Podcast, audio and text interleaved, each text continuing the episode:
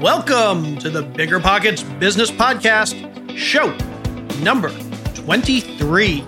So you always want to preview value because when you want to operate with the philosophy that people care about one thing more than anything else, themselves. And so what is the value I can present? So when I engage someone, I want to lead with value.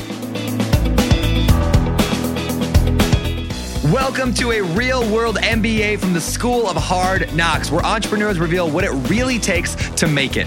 Whether you're already in business or you're on your way there, this show is for you. This is Bigger Pockets Business.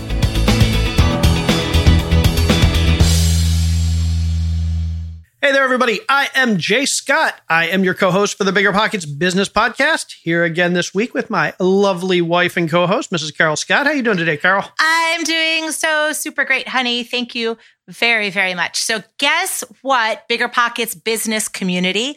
We have another wonderful freebie for you. You like listening to podcasts? Well, guess what? You should also like listening to audiobooks. Listening on the run is such an efficient way to use your time. So, if you are interested in getting into audiobooks, Audible. Audible has a special deal for Bigger Pockets business podcast listeners all you need to do is go to audibletrial.com slash business. Okay, got that? It's audibletrial.com slash business. And you'll get a free Audible book and a one month free subscription. Yep, free book and an entire free month subscription. So go to audibletrial.com slash business. Sign up today. You will be so glad you did. And if you're looking to put that free Audible offer to work, let me recommend checking out a book written by today's guest. So his name is David Hoffeld, and his book is called The Science of Selling. Now, I don't know about you guys, but selling is one part of my business that I really don't excel at, and I will take any help I can get. And so that's why we invited David onto our show today. So we talk not only about the strategies you can use to become a better salesperson, but also the mindset shifts you can make to put your you a step above your competition when it comes to selling and sales. David walks us through every step of the selling process. He gives us tips along the way for how people like me and you can overcome our fear of selling, as well as for how fearless sellers can take their game to the next level. This is a really awesome episode for a really important topic. For more information on this episode, feel free to check out our show notes at biggerpockets.com slash bizshow23. We have all the links there, including a link to David's book. Again, our show notes are at biggerpockets.com slash bizshow23. Okay, without any further ado, let's bring David onto our show. How you doing today, David? I'm good, Jay. I'm good, Carol. Great to be with you. We are so excited to chat with you, David. So thank you for setting aside some time. So we really just love your book, The Science of Selling. And before we jump into your research and some of the strategies you lay out in your book, and I want to make sure our listeners know the full title of that book, right? And please correct me if I've got it wrong. It's The Science of Selling, Proven Strategies to Make Your Pitch, Influence Decisions, and Close the Deal. That's it. You got Excellent. it. Well done. That's Excellent. a long title. That's hard to do. Such a so good very title, good. and I know it's very thoughtfully planned for very specific reasons. So I love how informative it is right off the bat. So before we get into some of those strategies, can you, David, give us a little bit, uh, a little bit of your history and what was the path that led you to write a book on the science of sales? Yeah. So my my path is a little odd. So I got into sales like many people, kind of by accident. I, I graduated with my master's degree and thought it would be for a very short period of time. And so I naively went to the newspaper where we used to go back then to look for jobs. And uh, I thought, you know, I could probably sell something, make some quick money. And so I, there was one ad that caught my attention. It said, no experience necessary, make a hundred thousand dollars a year. And Jay Carol, that I had no experience. And the idea out of school of making a hundred thousand dollars a year, I'm like, yes, I'm all in. So I called right up. I did not want to miss this opportunity. So I talked to someone on the phone. They invited me down for an interview, went through that process and got hired. And I got thrown into sales and it surprised me. I actually fell in love with selling and it changed my life. I beat myself to sales and read books on it and research it and just trying to figure out how do I get good at this thing called selling. And what I began to do within a very short period of time is start leveraging some of what I had learned about how to research from getting my master's degree, which was in communications. And so I began to just look for how do I become a better presenter? How do I engage people and identify their needs more effectively? And looking at a number of scientific disciplines to, to see how can I do that a little better? And I got some really helpful, useful tips and strategies and I began to use them, became a top performer. And long story short, got promoted a bunch of times, worked with many different companies and began to really help the sales teams that I was leading become top performers, helping the companies I work for become like on the Inc. 5000 list. I mean, experience four or 500% growth year after year. I mean, some really exciting things. And I thought, well, I became obsessed with this science. It's an odd hobby, especially for someone in sales, because I just started pouring all of my free time and actually Carol Jay became a problem. I mean, all my free time, evenings, weekends into reading scientific journals like a crazy person, right? And applying it to selling. And I just got such results. I just saw how relevant this was how it really explained what we do. And so I began my own firm back in 2009, and the book came out in 2016. And with the rest, as they say, is history. We help companies all around the world really align how they sell with how our brains form buying decisions to really better serve their customers, create deeper customer loyalty, and really guide their potential clients through that buying journey. So it's been a really exciting decade or so uh, of my life for sure. That's awesome. And, and, just before we jump forward, let me ask you: Did you actually make a hundred thousand dollars in that job with no experience? That is a good question. No, I did not, and I was one of the top people right off the bat. I stayed there for a relatively short time, but it was kind of funny you bring that up because that's what the ad said. So I get in there and I started talking to all the different salespeople, and I found out none of them were making uh, dollars a year. So that that also. Uh, uh, woke me up to a couple other things as well that aren't so good about sales. But I was with that company for a little bit. And then after about six months, I left for another larger company and uh, a lot of good things. But I'm glad, you know what, that ad did serve me though, because if, if it wasn't for that ad, I don't think we'd be talking right now. I'm not sure where I'd be. But that captured a young David Hoffeld's attention and uh, put me on a path and and I'm so grateful I, I responded to that. That silly little ad, no experience necessary, $100,000 a year. Who would have thought? Literally changed my life. That's awesome. And and I'm grateful as well because I'm going to be honest. Part of the reason that I wanted to bring you on the show, I, I found your book a couple months ago.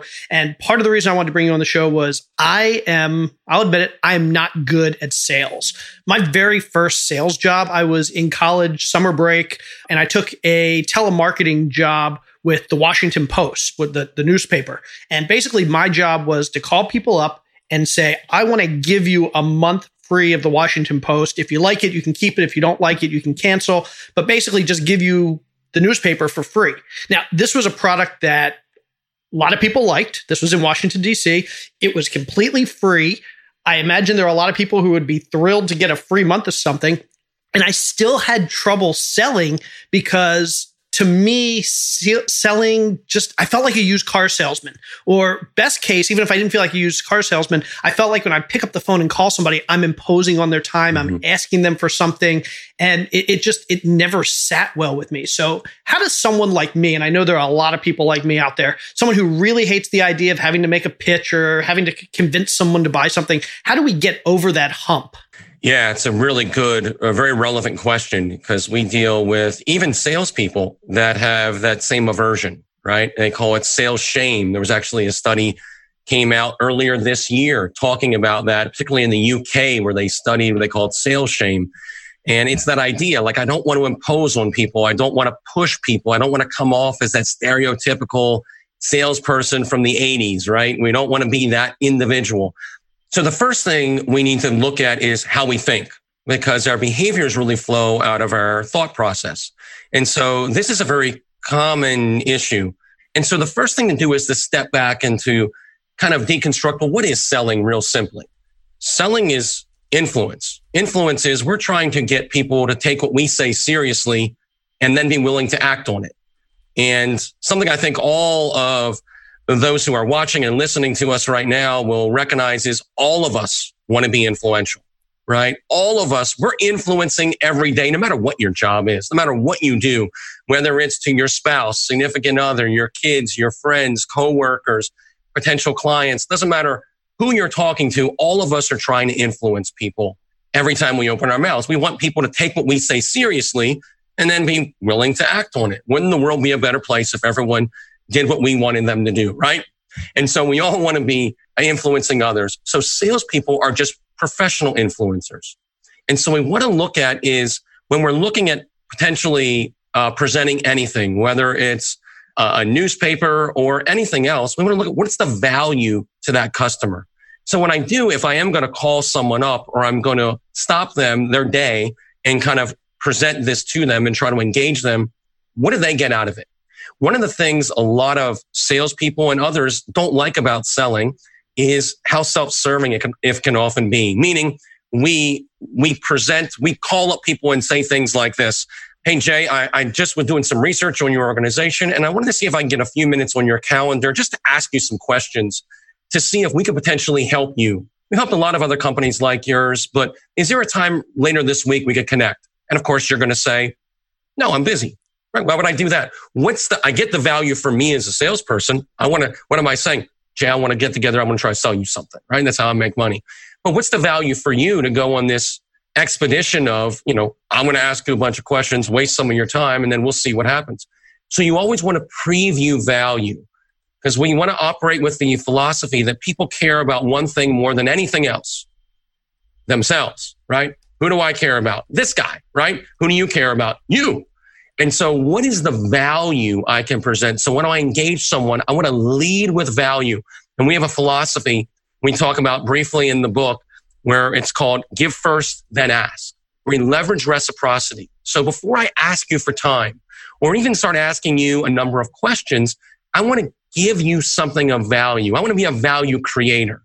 And that's going to trigger reciprocity. Now you're going to respond, right? You're going to say, thank you. So I understand who you are. I've done research on you. I present something of value that leverages me as an expert or at very least a curator of value. And now I've earned the right to begin to ask you some questions to see if I could help provide deeper levels of value. The problem is most of the time in sales, and I think what you're reacting to, and rightly so, is we ask first, then give, right? We ask the potential client for something. Like, I want some of your time. I want you to answer my questions, and then we'll see if I can give you something of value. It doesn't work like that. Give first, then ask. Changes the whole dynamic of the conversation. Yeah, I love that. And in fact, it's funny because hearing it articulated, it's i think everybody sort of realizes the value of reciprocity the value of giving value first before asking it. And yet we don't necessarily think about it consciously. I was explaining to my kids i have uh, an 8 and 10 year old and i was explaining to my kids a couple weeks ago we received something in the mail from a charity. And it had one of those nickels included like just in the in the front you take it out and there's a physical nickel there and they're asking for you to send in money. And the kids were asking well if they're ask, if they're asking you to send in money why are they giving you a nickel? And i explained to them exactly what you said. It's it's simply reciprocity. I feel now indebted to them because they've given me something. Even if it's of tiny value i feel i feel obligated to now give them something back and they hope it's a donation. And so that's a great point that we always need to be thinking not about what we're getting out of out of a sale. We have to be thinking about what we're giving first and then create some indebtedness, some some some sincere indebtedness on the other party. Yeah, exactly right. And the way to leverage reciprocity, there's so many different ways to do it. It can be an insight. You can give value through knowledge. So it can be very easy to do, or even curating some articles, or if you if your organization or yourself, you create a blog blog post or whatever it may be, videos that might be relevant for a potential client, you could kind of present that as kind of a taste of the value and whet their appetite. But it really differentiates you because people that give value to us before they ask for anything, to your point, we do feel indebted. And there's so much research on this. Uh, one of the things I always think about is those address labels. A lot of nonprofits always send. Mm-hmm. They've done studies on that, and giving goes up by uh, right around 100%. No kidding. That much. When you send out address labels, right? And I love these things. I never realized how much I loved these address labels because uh, I get I, I, give to a number of nonprofits, and so they send me address labels. I'm always getting address labels, but I ran out last Christmas, like early December, and there was about a week long period where I had to write my address. No, I no, no. How much I hate writing my own name and address. I'm like, this is the worst three seconds of my life, right? And it's just, it's just funny. But when people, why do they give us that? They're not just worried about David doesn't like writing his own address. They know when they give they get more. Why? Because they, they trigger reciprocity. And it's a mutually beneficial way to, to do that. So as, as people that want to be more influential and as sales professionals, we want to leverage that. What can you give of value? And when you start asking that question, and if you say, David, I don't have anything, I don't know, right? Well, that's a good exercise to say, okay, where, how can I give someone a taste of what I offer? Is that an article? Is that an insight? Is what can that be? And if you start, when you start asking those kind of questions, it doesn't take usually very long. And we work with a lot of diverse organizations and usually very quickly they go, well, we can do this or this. And it starts getting that creative juices flowing. And when you start doing that, it will change your prospecting efforts. So you're trying to develop new business. I have literally had seasoned salespeople, 20 plus years of experience who have been cold calling for that amount of time. And they try these ideas and they say, David, for the first time, I got thanked for a cold call. It was the weirdest experience of my life, right? Someone said, sure. thank you because they led with value and people were far more receptive. So it's really exciting, a little scientific principle that when you leverage can often produce astounding results. Truly. And I'm really loving just this kind of whole mindset shift, right? Because we hear a lot of people who are experts in sales. We hear a lot about the whole process, but to really base your whole technique on the true science behind it, all of the research that's been done is a whole different way of looking. It's a different entire lens to look through. So, so speaking of research, early in the book, I believe I read somewhere, uh, you talk a lot about how a lot of salespeople, they simply underperform. Okay. So can you talk more about that and what your research found? Yeah, the, the, the data on underperformance is actually quite alarming. What the research shows depends on the year, but roughly between 40 to 50% approximately of salespeople underperform, uh, meaning they don't meet quota. So the minimum standard their company has put on them, they underperform. And then when you look at, well, why is that? One study out of the Harvard Business Review found they looked at salespeople on real sales calls. 63% of the salespeople regularly engage potential clients in ways that drive down sales performance, that hinder the buying decision. So the, the problems in sales are alarming. And I think to your point, the reason why is how do we sell? When we ask that question, well, how do we sell? Most of sales philosophy is mimicry, meaning we look for best practices. That sounds good at first, except we've been doing that now for the last 50 years. So we're just copying the guy down the hall, right? And you can't innovate by copying. And also, who is the sale then based on? Well, it's based on the guy down the hall, right? How he sells or how I would want to be sold to or what am I comfortable with as a salesperson? How would I want to present? What would I like to do? All of which is forgetting the most important person in the sales equation, which is the buyer, right? And so a science based approach really forces us to get outside of ourselves and to say, how does our brain form buying decisions? And then we can align how we sell with how people buy. And when you do that, it becomes very prospect centric, buyer centric way of really serving people. And that's what's so exciting about this approach is that I see this every time I work with an organization or a salesperson. When they align how they sell with how people buy, it allows them to serve people not just through what they sell, but how they sell, meaning they can guide them through that buying process into a confident buying decision they feel good about, build trust, and really do all those things that make sales a very wonderful, noble profession when it's done well. And to make sure you don't fall into, as you mentioned, Jay, kind of those old practices of selling that none of us want to do, that buyers hate, and that really don't work in today's very transparent, hyper competitive marketplace. Great. So based on based on that overall concept, right? This this concept of making it all about the buyer, changing it from focusing on you as the seller to really meeting those needs and figuring out what you can give and how you can serve that buyer. Can you walk us through more in more detail what that process looks like so that I, as a seller who let's, let's just talk about, let's, uh, let's frame it in the terms of there are so many entrepreneurs that listen to this show that would just love to figure out what specifically they need to do, those actionable tips so that they can create uh, create a sense of trust and empathy along the way in the relationship and specifically sell to meet the buyer's needs how do they do that sure yeah that's a big question so let's dive right in.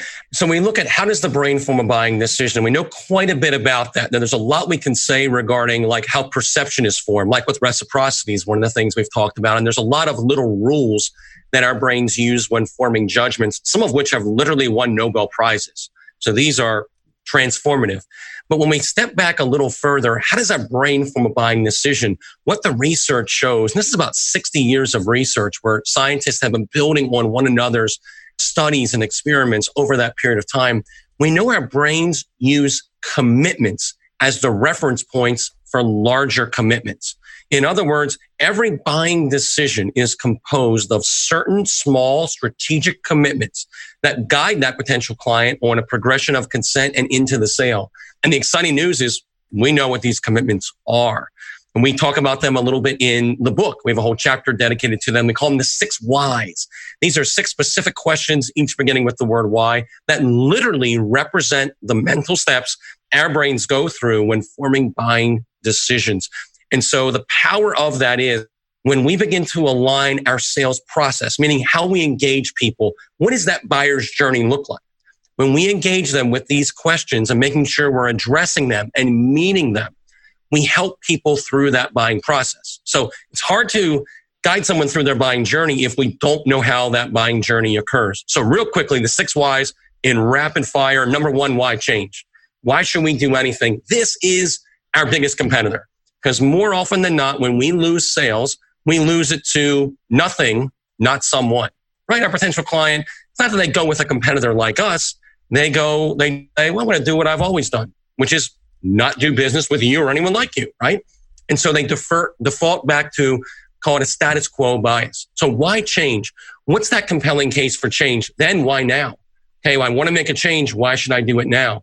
Third, why your industry solution? Meaning, can your potential clients kind of go around your entire industry and just create a solution themselves? Maybe it's not as good, but can they do it? If so, this is often, I call it a silent sales assassin because people don't see it coming when it can steal your sales. Fourth, why you and your company, right? Why should someone choose to do business with you? And what's really interesting we found is that people view the company you represent through how they view you. Meaning if they trust you, they'll more often than not trust the organization. Just like all of us can relate to working with a company, a customer service rep or a salesperson as a consumer, and we're mistreated and we say something like, I'll never do business with that company again. So a multi-billion dollar company, and we say no more because of one individual within that company, right? So we judge a company that way. Fifth is why your product or service. Why is this the right one? And then finally, number six, why spend the money? Meaning, oftentimes there's a limited amount of funds. Why should they invest in your product or service instead of something else they may need? And so justifying that, having a strong business case on why they should invest the money in this versus anything else can be mission critical as well. But the exciting news is if you align how you sell with those six commitments and you obtain them in the sale, the sale almost always occurs. But if one of those commitments isn't received, sale never occurs. Meaning someone will say, well, I'm not sold on you or your company, but yes, I want to buy from you. Or I'm not sure if I'm going to make a change right now, but yeah, I'll send the check in. Let's sign the contract today, right? Of those things will never happen. So those six whys give amazing clarity on how does our brain form a buying decision? And more importantly, now what can we do to really guide people through that buying journey? And when people align how they sell with those commitments, amazing things happen. Sales cycles speed up People feel confident as they go through the buying journey and it differentiates you from your competitors who are simply not engaging people the way their brains form buying decisions, but kind of singing off the song sheet from decades and decades ago and ignoring all this powerful science on our brains. I absolutely love that. And one thing you said really stuck with me. And I know a lot of our listeners are real estate investors who are out there competing for deals or real estate agents who are competing for listings. And something you said early on, the, the first why was a lot of times we lose sales to nothing not to other people or competitors to, or to other products. And I think that's really, really important. Our competition isn't the next guy that's going to come in and pitch after us. It's not the guy that came in and pitched before us. A lot of times our competition is inaction or not convincing the other side, the other party, the buyer, that what we have is going to meet their needs, that we're not going to meet their needs, that we're not going to be able to meet our commitments, whatever it is, that's the that's the hurdle that we have to overcome, not necessarily beating out somebody else's deal or somebody else's product. Exactly. Yeah, we need to we need to think a little broader and we think about competitors. We think of people or companies very similar to us. And though that's one, uh, there are a lot more competitors. That and our most formidable one is literally the status quo bias, the bias all of us have to do what we've already been doing. Because change implies risk, and our brains don't like risk. And so that change is so foundational. And we need to address that. And the way we do this is really impactful. And that is we really want to understand our potential clients. So really we use call it first, second, and third level questions, which is our questioning model that really helps us get into those high gain follow up questions, allow us to have a deeper explanation and assessment of someone's current situation and what they want. one of the reasons this matters is there was some really interesting research just a couple years ago where they looked at salespeople and they interviewed buyers across North America and asked them what their experience was like when they work with the salespeople they do. And they found that 88% of those buyers stated that they believe the salespeople they work with do not understand their problem enough to be able to help them solve it. Now, when I share that with salespeople, they go, well, David, good news. Not this guy, right? I'm, that's not me. I'm not one of that 88%. And I would push back and say, most likely you, you are.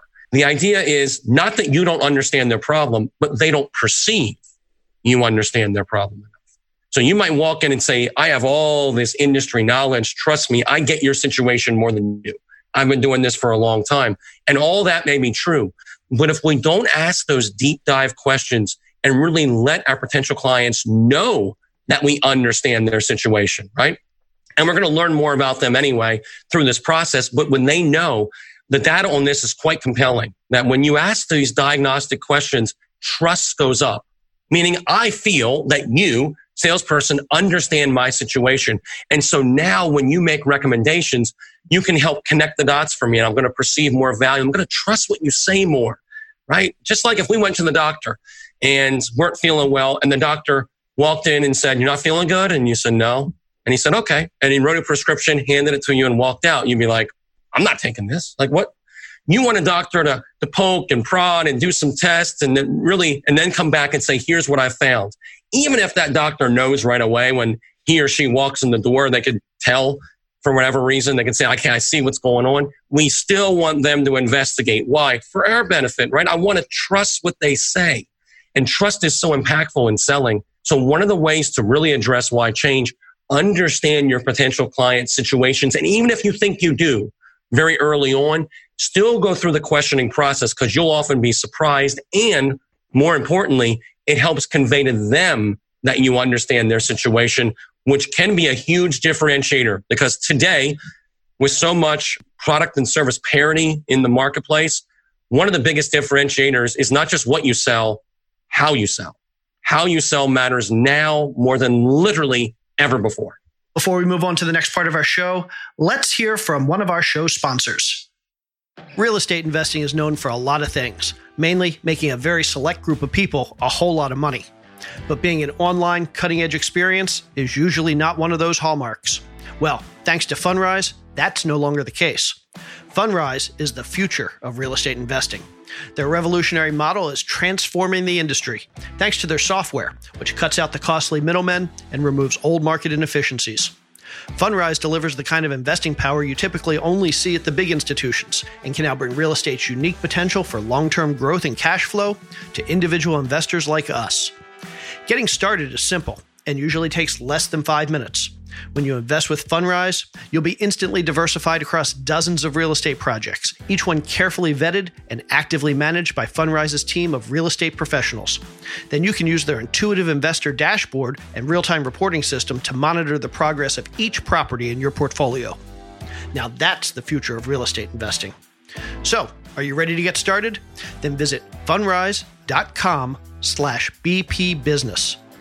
That's F U N D R I S E dot com slash BP business.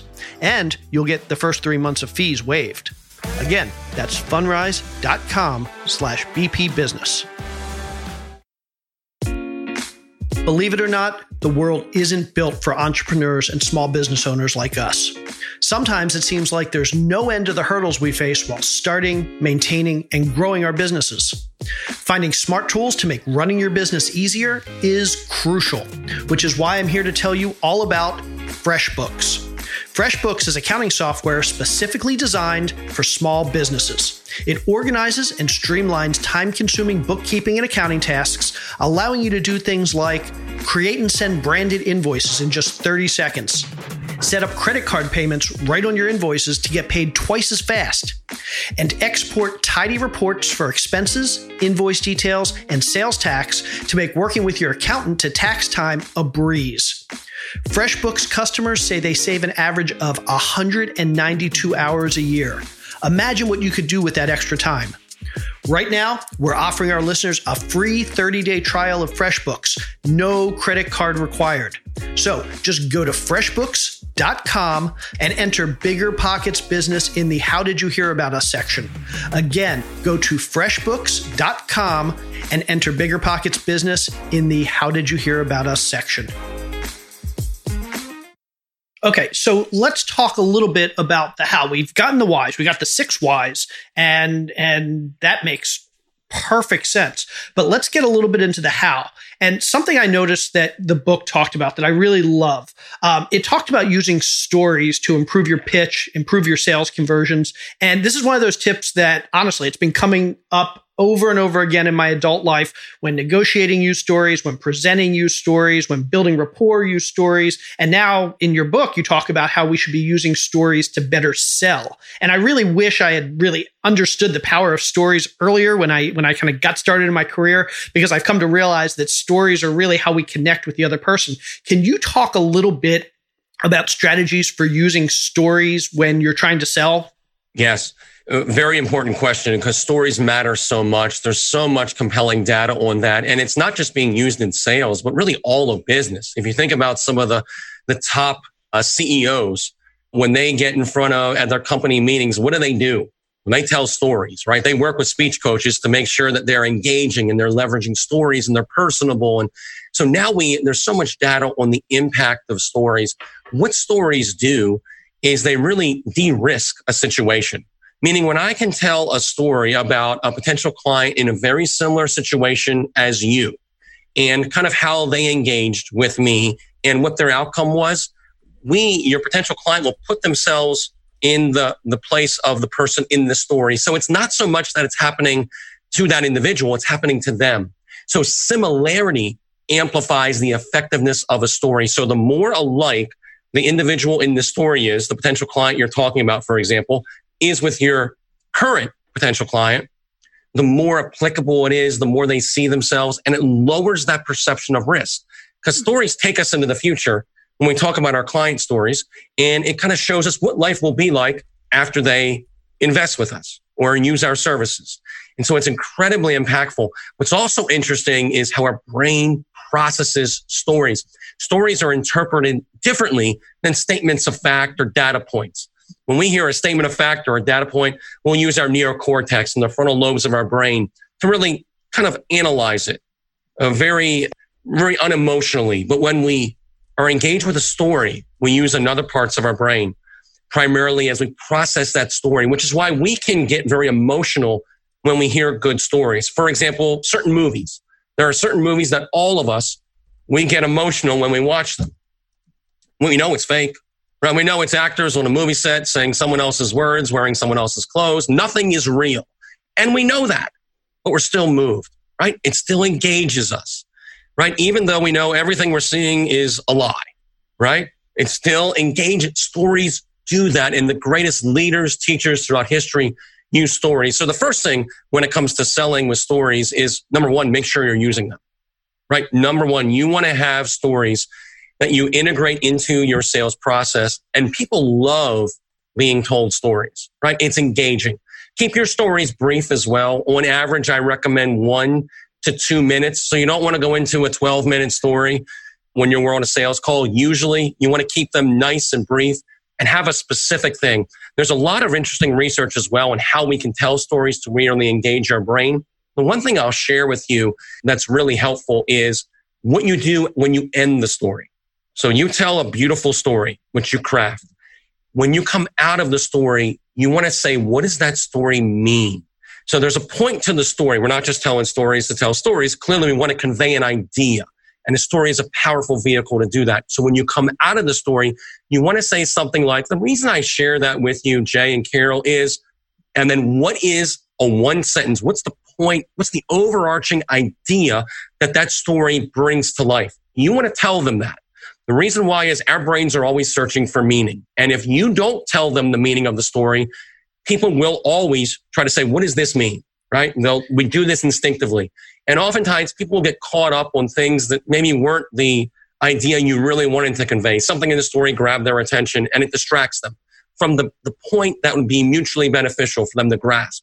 And so when you come out of every story, I'd encourage you to say, the reason I share that with you is and then one sentence. What is the point of the story? And if you do that, the impact of stories, stories will earn you sales. It is that impactful. Can, can you give us a concrete example? Like just pick a, a product or a service that you might want to be selling and what type of story might you tell and how might you sum that story up just to, to give some, again, just, just make it a little bit more concrete on how stories can and should be used. Sure. So one of the most powerful stories you can use as like a client story, a story about a, a client who was in a very similar situation to your potential client. You can also do stories to talk about your organization as well. So this can also be impactful. So those are really usually the two stories you want to at least focus on initially. And so when you look for a client story, what I'd recommend if you're part of a sales team, a good exercise is that all of you think about one client that you can put into a story, meaning a client interaction that be relevant for future clients that you're dealing with. So if all of you can document and write down the story and focus on your introduction, focus on as much as possible having dialogue in the story. So bring that story to life. So if someone said to you, you know, I'm, I'm a little nervous about moving forward, right? And you want to put that in the stories, how this client was nervous about moving forward with you, but they did, and they had an amazing outcome. And I want to relate that to a client who right now is a little nervous about t- making that change. Instead of saying, and the client was nervous about moving forward, I would say, and, and Bob looked at me right in the eye and said, David, I'll be honest. I'm nervous about moving forward. Right. So bring that story to life with some dialogue. Then I want to make sure it's nice and lean. Right. Cut out any unnecessary or distracting information and then making sure that we're also coming out of that story in the end. But if and have a what is the meaning of that story right at the end of it. And if if you and everyone on your team, let's say, would do that with one story when you get together, let's say there's five of you, uh, and you start sharing stories, or if you have colleagues or other people in your profession who you go, hey, let's each work on a few stories, and then you can share those with one another. And what's powerful about that is you can walk into a sales meeting with one story, and you walk out with five right? And you get, you're always honest, always ethical when you present these stories. You know, my colleague actually um, dealt with an individual who was in a very similar situation, right? You can start the story like that. So it's always honest. You never have to compromise your integrity, but you can leverage these stories so effectively. So the first thing I would say is look for a client story, a story of a client who had a very common concern or problem or objection that you run into all the time. And then craft a one to two minute story. I would type it up and then read over it a few times out loud and see, okay, is there anything distracting here? Is there anything that pulls my attention away from the point of the story? Do I have a strong introduction? a best way to introduce a story is to make it about the person you're talking to. You know, what you saw a, a moment ago, Jay, really reminds me of, and then you go into the story, right? Because if you if you say, "Hey, David, I had a potential client who was in a very similar situation as you," I'm like, uh, "Go on." Or, you know, what you just said uh, really reminded me of a client who said the exact same thing. In fact, the moment I met him, continue, right? It's about me, right? Yeah. What is, what is this genius you're talking about? What is, what happened with them, right? So make it about them. And then if you fo- have the story flow really well, it's so compelling. But focus on a client story first. And I think when you start deploying them, you'll see the power of stories. I love that. And, and it sounds like a great way to overcome objections because you're basically saying to the other person without saying, this objection's ridiculous or you shouldn't feel this way. You're basically telling a story about another client that felt the same way or another seller that felt the same way. And this is how that seller, how we together got past it. And, and basically it's not lecturing them. It's, it's allowing them to think of themselves in the same situation and come to their own conclusion. Yes. And I think one thing that, to connect the dots of what we talked about so far with stories and the six whys is if you're dealing with an objection, right, and you want to address it with a story, focus that story also on addressing, because the six whys, those six commitments we talked about earlier, when one of those isn't made, the buying process breaks down and it results in an objection. And this is a huge breakthrough uh, in selling. I think it's a big one. The six whys, when you apply them, there's so many implications for them. One of them is it tells you what the root of objections are. In fact, early in my sales training career, when I was testing some of this out, this is a long time ago now. I remember getting into rooms with salespeople of all different backgrounds, different industries, and having them list all the common and not so common objections they face. Every single time I could tie it to one of those, one or more of the six whys. Meaning, if you're talking to a potential client who has the means and authority to purchase from you, and they make commitments to those six whys, the sale is almost inevitable. And so when they don't make a commitment, when they don't buy from you, you can identify why that is. And that's another implication of the six whys. That's a big takeaway is win loss analysis. It's hard to get better and improve in sales if we don't know why we're losing sales.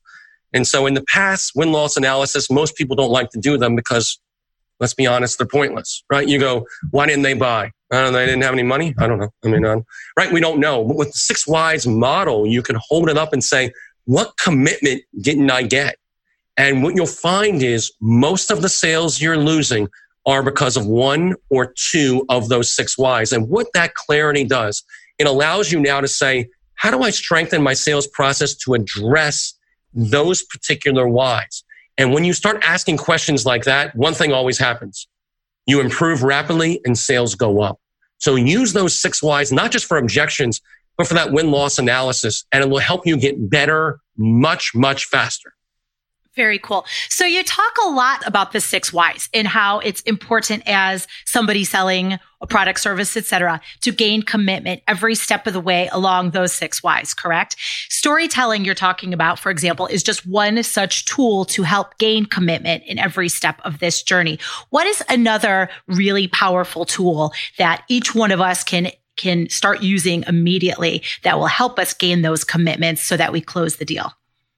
Yeah, I want to share with you some Nobel Prize winning research that addresses that exact question from a gentleman named Richard Thaler, who won a Nobel Prize a couple years ago and one of the pioneers of behavioral economics. And he looks at what's called choice architecture, which is exactly what you just brought up. How do we architect choices? How do we help people make good choices for them?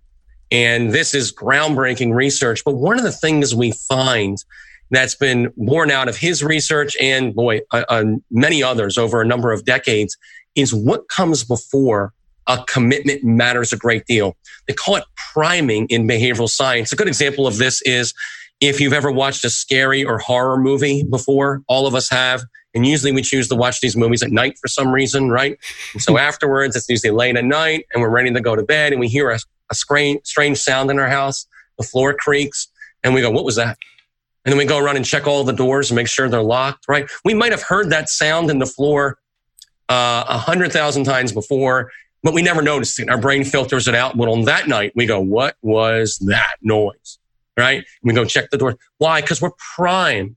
That, that movie primed us, put us in a heightened state of awareness for any kind of strange sounds. And so we can do something similar prior to commitment. And what we do is we want to affirm the value the commitment is based on. In other words, if you're having a hard time getting commitments, one useful strategy is to look at what you do right before you ask for a commitment. So, for example, one of the things I could do would be to ask a question to guide someone in affirming the value of commitments based on. So, for example, let's say I'm presenting my service or a product and I go through the presentation of it, but I want to go in for a commitment to affirm that this is the right solution for them, what we've talked about. And so right before I ask that commitment question, right, which gets into why your product or service, why number five, I can prepare them for that commitment by saying, does it make sense why so many other people in your situation will move forward with this solution because of A, B, C, and D? And they'll go, well, yeah, it makes a lot of sense. Uh, do you feel that this is the right solution for you based on what we've discussed with A, B, C, and D? Right. So what, what happened there? I prepared the brain to make that commitment by focusing on getting them to affirm the value that commitment's based on right before I ask for it. And so this is a prime example of choice architecture by you help nudge people in the commitments and people will often make them uh, if you do this. But oftentimes commitments are rejected not because of the commitment, because they're not ready to make it, right? Meaning they're still processing. And so they need help with this. And so focus on what you do right before the commitment. Get them to affirm the value uh, commitments based on. A story can be a great way to do that. A question that summarizes the value, like I just gave, can be a great way to do that. There's many things, but focus on what comes right before the commitment, and you'll find it naturally guides people into that commitment when you affirm the value or preview it right before you ask. So basically, baby steps into the close. Yes. Yeah. Think about the sale as a series of incremental commitments that guide people in that progression of consent and into the sale. So the close is the final commitment in a positive buying decision that's intertwined and even dependent on the previous commitments that either have or have not been made. So one way to think about this, and this is important because that's the opposite of how I was originally trained in sales and probably most people who have been in sales for at least 10, 20 years or more. And that is we were taught that the close is the commitment, right? So you do a presentation almost like a play and people sit and listen and they go, ah, you might ask some questions. You diagnose needs, of course. You might have some continuation questions and things like that to get little amounts of buy-in. But the real commitment happens at the close, which is why most books on closing, at least historically, are two sections, right? They have the, the closes you use, these magical phrases used to ask for the sale. And then how do you deal with the objections these phrases induce? That's the book. So that's the exact opposite of what science has proven regarding how our brains form a choice. We do it incrementally, meaning when you or I, as a consumer, are listening to a sales presentation, we're not sitting there like a zombie, just like until the end and we go, I think I will buy or no, I won't. No, we're saying yes to that, no to that. We're making little commitments or not making them along the way. And then at the end, that will often be revealed. What we're talking about is a different approach. We guide people in proactively making these strategic commitments guiding them on this progression of consent. So the close is easy. Why? Because it's built on, it's just that final commitment, right? It's not this big looming commitment that stresses everybody out. Instead, it's the final commitment in the progression of consent. And it's a natural culmination of a sales process and a buying process as well. So David, I love this. I love this way of looking at it through the science, which is when you get to the close, you've really, if you've done your job properly according to the science, you have closed them over and over and over and over so that when you make that final ask, there really is no objection at that point, right? Because you've asked all of the right questions to get them to those points of consent every step of the way. And then that final end result naturally couldn't be anything but yes, I would like to do business with you. Is that an accurate assessment? Yeah, in a perfect world, that's what we want to do. And the power uh, of this is it really aligns selling with buying. So it's not something we do to someone. It's something we do with and for them, meaning people have to go through this buying journey. So all of us have to commit to these six whys anytime we purchase anything. Now, oftentimes when it's a small purchase, we might do it almost unconsciously. And when it's a large purchase, we might agonize over each of these questions for a long period of time, but we have to go through them. If one of them isn't committed to, the sale always breaks down and it doesn't occur. And so as you do this, you can really get to the root of these objections because you have to ask, what is an objection? And there's a lot of traditional nonsense on what objections are, but the reality, the science based reality is it's a breakdown in the buying process. Someone is telling you, and all salespeople know this, when they give you an objection, they're saying, I'm not going to buy, and here's why. Right. And so what's causing that? A breakdown of the buying process. At some point in that buying journey, things stopped and they say it's not going to happen. Here's why. The six whys tell us what that buying journey looks like. And when one of those commitments aren't made, it tells us what the objections are. So to your point, Carol, which is a good one, it allows us to neutralize objections often before they're ever verbalized, which is what I want to do.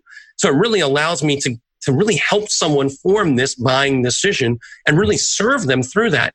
And this is a big deal because so many buyers, when you do these surveys on what frustrates them about buying, it's hard, right? It's so hard. I mean, even for me at my firm here, I was making a big decision for our business to a number of salespeople.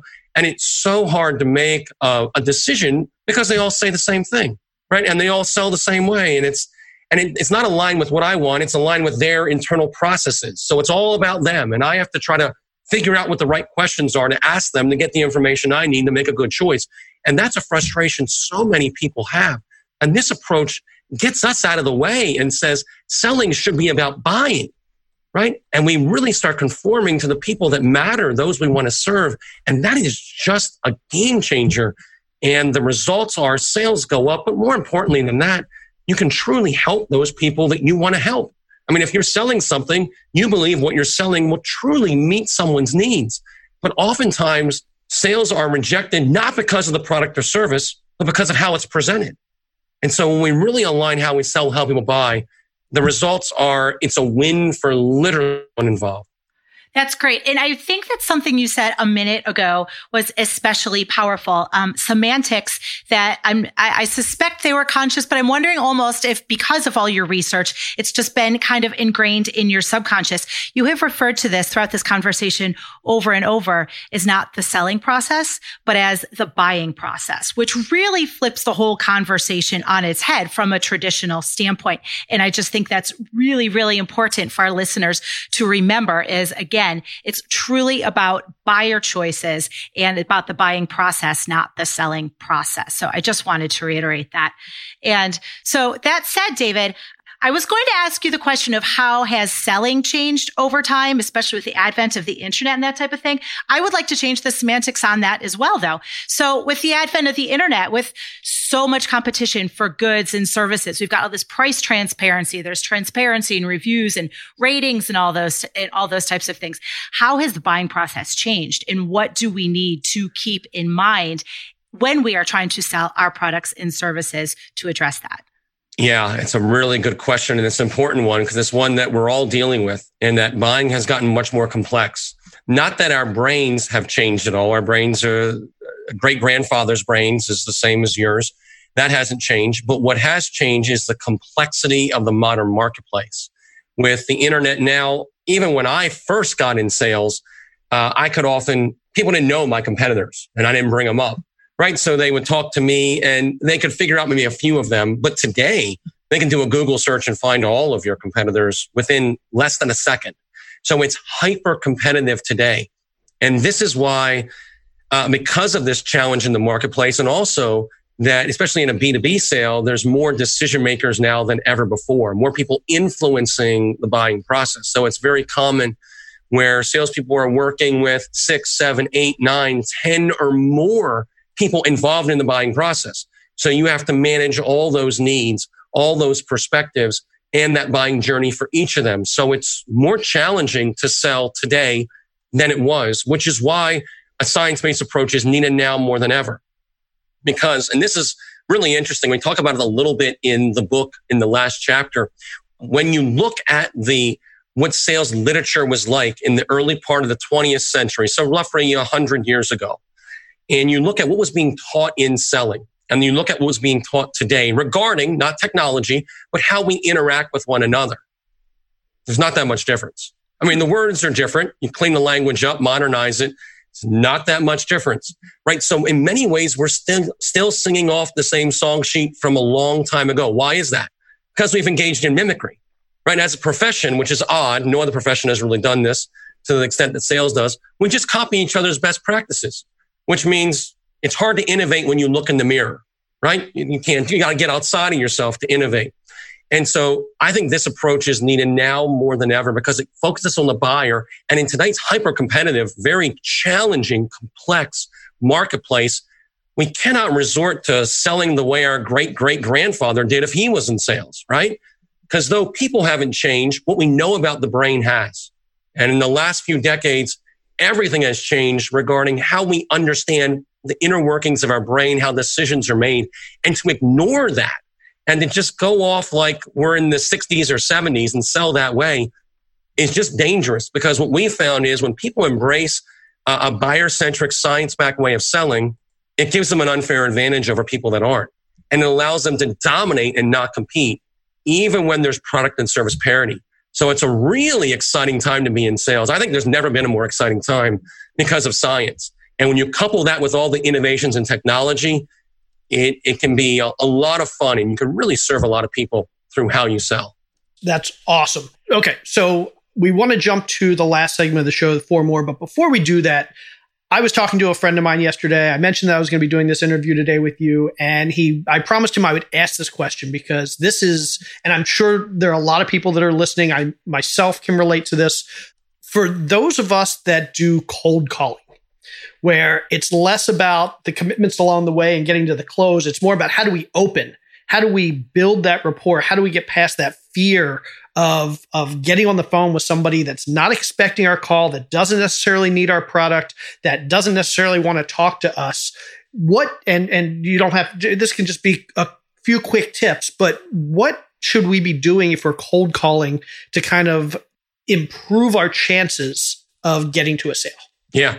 It's a great question. So cold calling, I believe, is still relevant. Uh, in fact, the good news is because there's so much noise in the marketplace against cold calling, most salespeople don't do it. So now it's, uh, I mean, a decade ago, cold calling was more prevalent. And so your potential clients were getting lots of calls every day. You were one of many. Not as much anymore. A lot of people aren't cold calling. So it's more of a white space. They engage them via social media, which has its place. But I think cold calling still does too. What matters is how you do it. Number one thing we mentioned a little earlier, you want to lead with value. So when you call someone up, you want to demonstrate your competency. You want to say, what can I give this individual? Right. And I want to be very brief. I want to say, what am I, why am I calling? Right. What is the reason I'm calling? And I need to make sure it's prospect buyer centric, not about me. So I want to make the cold call as much as possible about me giving value.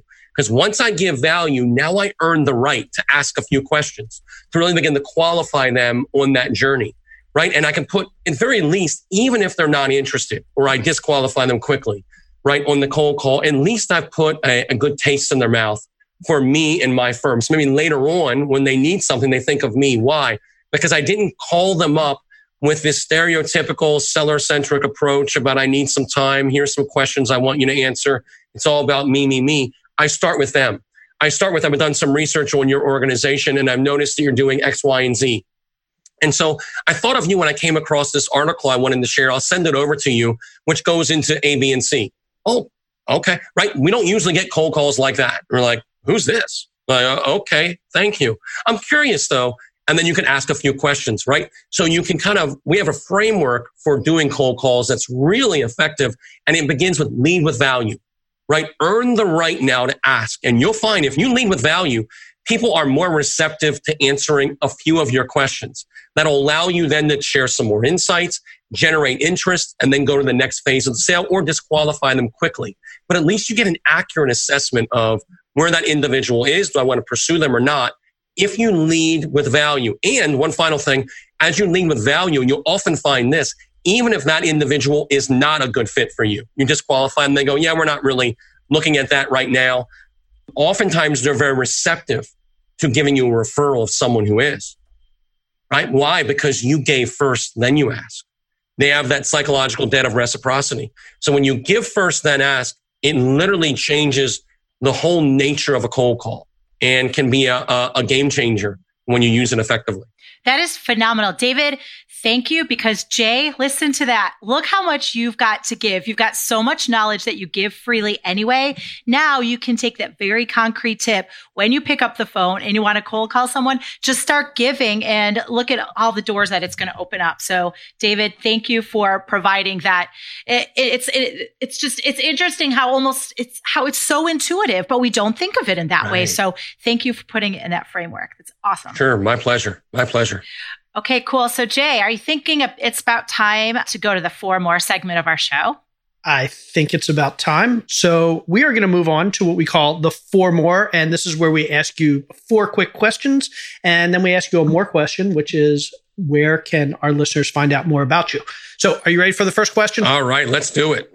Okay. So, can you tell us what your first or your worst selling job was and what lessons did you learn from it? My worst selling job, I would say, you know, I usually don't talk about this. When I was VP of sales for a company, the company had done extremely well, but it was one of the, one of the reasons though why I started my own firm uh, was because of the way that the CEO managed myself and others in the organization. Just some horrible management practices that created such pain. I'm like, forget this. I'm going to work for myself. And it was actually a, a big turning point in my life because when things got hard as I was starting my firm and doing some of this research very early on, so many, many years ago, before anyone knew who I was, no book, no one wanted to talk to me, right? I was just starting out and very unknown. It was that experience that kept me going when it got really tough. I was like, you know what? No, I want to, I want to work for myself, right? I want to, I want to change my life in this area. And during some of the really challenging times, and there were a few, it was that idea that, so sometimes my point of it all is that sometimes bad things that you go through can actually be a catalyst to lead to something great. Totally. If you use them that way. So right. oftentimes some of our uh, greatest gifts are some of our worst experiences. Yeah, you just have to turn them around and, and rock and roll and just make something better out of it. That's right. Okay, so here's your second question. David, what is one key thing you know now? One gold nugget that you've gleaned over the course of your career that you totally wish you would have known way back in the beginning? Mm, there are so many. If I go back and talk to young David, uh, what would I tell him? Many things about sales. I think the six whys is a big one from a, from a, about the sales, be more attentive to that, to don't view the sales process as a presentation and then become, try to master the close. Think about incremental commitments that would be a key one. On a more of a personal nature, I would say find what you want, right? And then take massive action, right? And there is a wall, I believe, around success, and it's only scaled through hard work. And so it is hard to become successful in any area of life. And so I would say don't run from that work, run towards that work. Put in the time, put in the effort, do those things others won't do if you want to experience a life and results that others uh, won't have. And so I would tell him that I would say, you know what?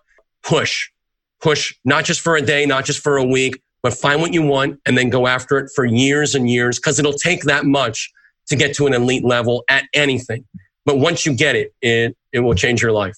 That is such an awesome soundbite right there. I want to copy that and paste it and plaster it everywhere. It's perfect.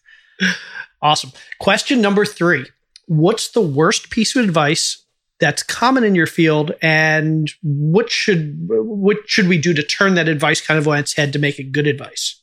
Yeah i think what's really prevalent right now in sales and it has been for a number of years is this over dependence on technology. Now the reality is technology is transforming selling in positive ways but so many people are getting so dependent on it that they're forgetting that it's still one human talking to another right? It's still human to human we don't take that out. Still people making a buying decision. And so I feel like oftentimes the, the new shiny thing in sales is technology. So we're pursuing that, but we're forgetting about the things we've been talking about right now, that we're still dealing with people. Technology is a powerful tool. When you leverage this science we've talked about with technology, awesome. But when you try to replace uh, the interaction with people with pure technology, there's something missing in that. All the data shows that what matters still is people still need to talk to another individual. They still need that human to human encounter to make a large buying decision. Sure, you can purchase something on Amazon for $15 without talking to a human being. You read some reviews and you move on. But for a larger, more consequential decision, you want to talk to a person. You want that encounter. And so I think not forgetting that to leverage technology for the powerful tool it is, but to not neglect or forget how important it is still to focus on how we interact with people. Even if you use technology, how do you leverage it? Right. So if you prospect via LinkedIn, right? How do you do that? Leveraging this science will help you engage people more on LinkedIn or any platform you use. So be mindful of that. I think is a is a big mistake that people often they're going too far to the technology and forgetting what else matters in addition to technology. Awesome. Okay, David, your fourth question. What is something in your personal or professional life, whether it be a product or service or technology or whatever, that you've splurged on at some point and it was totally worth that splurge? Let's see. What have I splurged on? It's been interesting. Uh, I grew up quite poor. And so spending money has always been hard for me just because I didn't have any growing mm-hmm. up. My parents were always, didn't have a lot. In fact, at one point in my life, when I was about 12 years old, I was homeless for about six months. So interesting uh, backgrounds. So I view money a little differently. But one of the things I've done recently, this is about a year ago, was we had a workout room put in in our house. And just wanted to start working out more, and lifting weights. So bought a bunch of expensive equipment and put it in. And I love that room in my house. I find it so awesome when you're having a bad day or things seem out of control to go focus on one thing I can control, which is me, and just go and lift some heavy weights and move some heavy stuff around the room and just that just to see your body transform as well. So we spent quite a bit of money on this workout room and I I tell you what, it's probably my favorite room in the whole house now. That is love this that is Love it. so cool. Love it. Okay, let's jump into the more part of the four more. This is where we're going to give you an opportunity to talk and tell our listeners where they can find out more about you, where they can find out more about their, your business, and how they can connect with you. Excellent. So if you want to learn more, go to Hoffeld, H-O-F-F-E-L-D group.com, hoffeldgroup.com. On that website, you'll find a list of our services, which we have workshops, virtual learning as well, really robust virtual learning where you can actually learn and practice what you're learning. We have live simulations, really neat stuff. And we also have a lot of resources on there that are at no cost from uh, articles, blogs, videos, and so on. So you can really learn more about the science of selling and learn more about the book, The Science of Selling, which is available literally anywhere fine books are sold. Awesome. And just a reminder to everybody out there that the reason David is on this show is because I found that book a couple months ago. And literally within a couple chapters, I said, I've got to have him on the show. Oh, so, you should have heard him. He's like, I've got the perfect guest. We cannot wait to talk with him. So excited. If, and again, if for no other reason than purely selfish reasons, this was helpful to me. This was tremendously helpful to me. So I know it's going to be helpful to our listeners as well. David, thank you so much for being here, and we we really appreciate it. And we look forward to having you on come the next book. Is there a next book? There is. We just signed a book deal. We have another one coming out. It'll be the uh, November of 2021. Awesome. It'll be released. Awesome. So mark your calendars. But it's going to be. We're going to get into a lot of uh, really interesting things from science-backed mindsets that drive sales success, behaviors, how how to get better faster, how our brains learn, and then also getting into some sales leadership hiring, coaching, some really neat stuff. So in this next book, it's going to be little shorter chapters, really engaging. I'm really excited to begin uh, the process of writing. We've done a lot of the research already, but we're just beginning to write actually next month. And uh, we'll dive in, but it comes out the end of 21. Awesome. Look forward to having you back then. Absolutely. Thank you so much. Thank you, Thank David. You. All right. Have a great bye-bye. day. Oh my goodness. Seriously, honey, how amazing was that interview? That was fantastic. So, My gosh. Oh, I'm cutting you off again. You're Go always figure. cutting me off. I no, I was just going to say I hate selling. Selling terrifies me. You've known me long enough to know that it's my least favorite thing in business and that was that was actually really helpful. Like I don't think I'm as scared to go out and sell as I was before that interview started. Well, I'm glad to hear that cuz you have to think about baby. Here's the deal. We usually think about selling in the terms of really making it all about us. And so you don't have to make it all about you. You're perfectly happy having the attention on the other person, on the buyer, on your customer, on your client, on your audience, and really relating it to that person. And that's what he taught us to do. So I think you have some really actionable steps on how to make that work. So I thought it was really awesome. I agree. Okay. So, are we ready to uh, to take it home? Let's take it home. Okay. Thank you, everybody. She's Carol. I'm Jay. Now go affirm your value to buyers today. Have a good one, everybody. Thanks, everyone. Have a good week. See you later.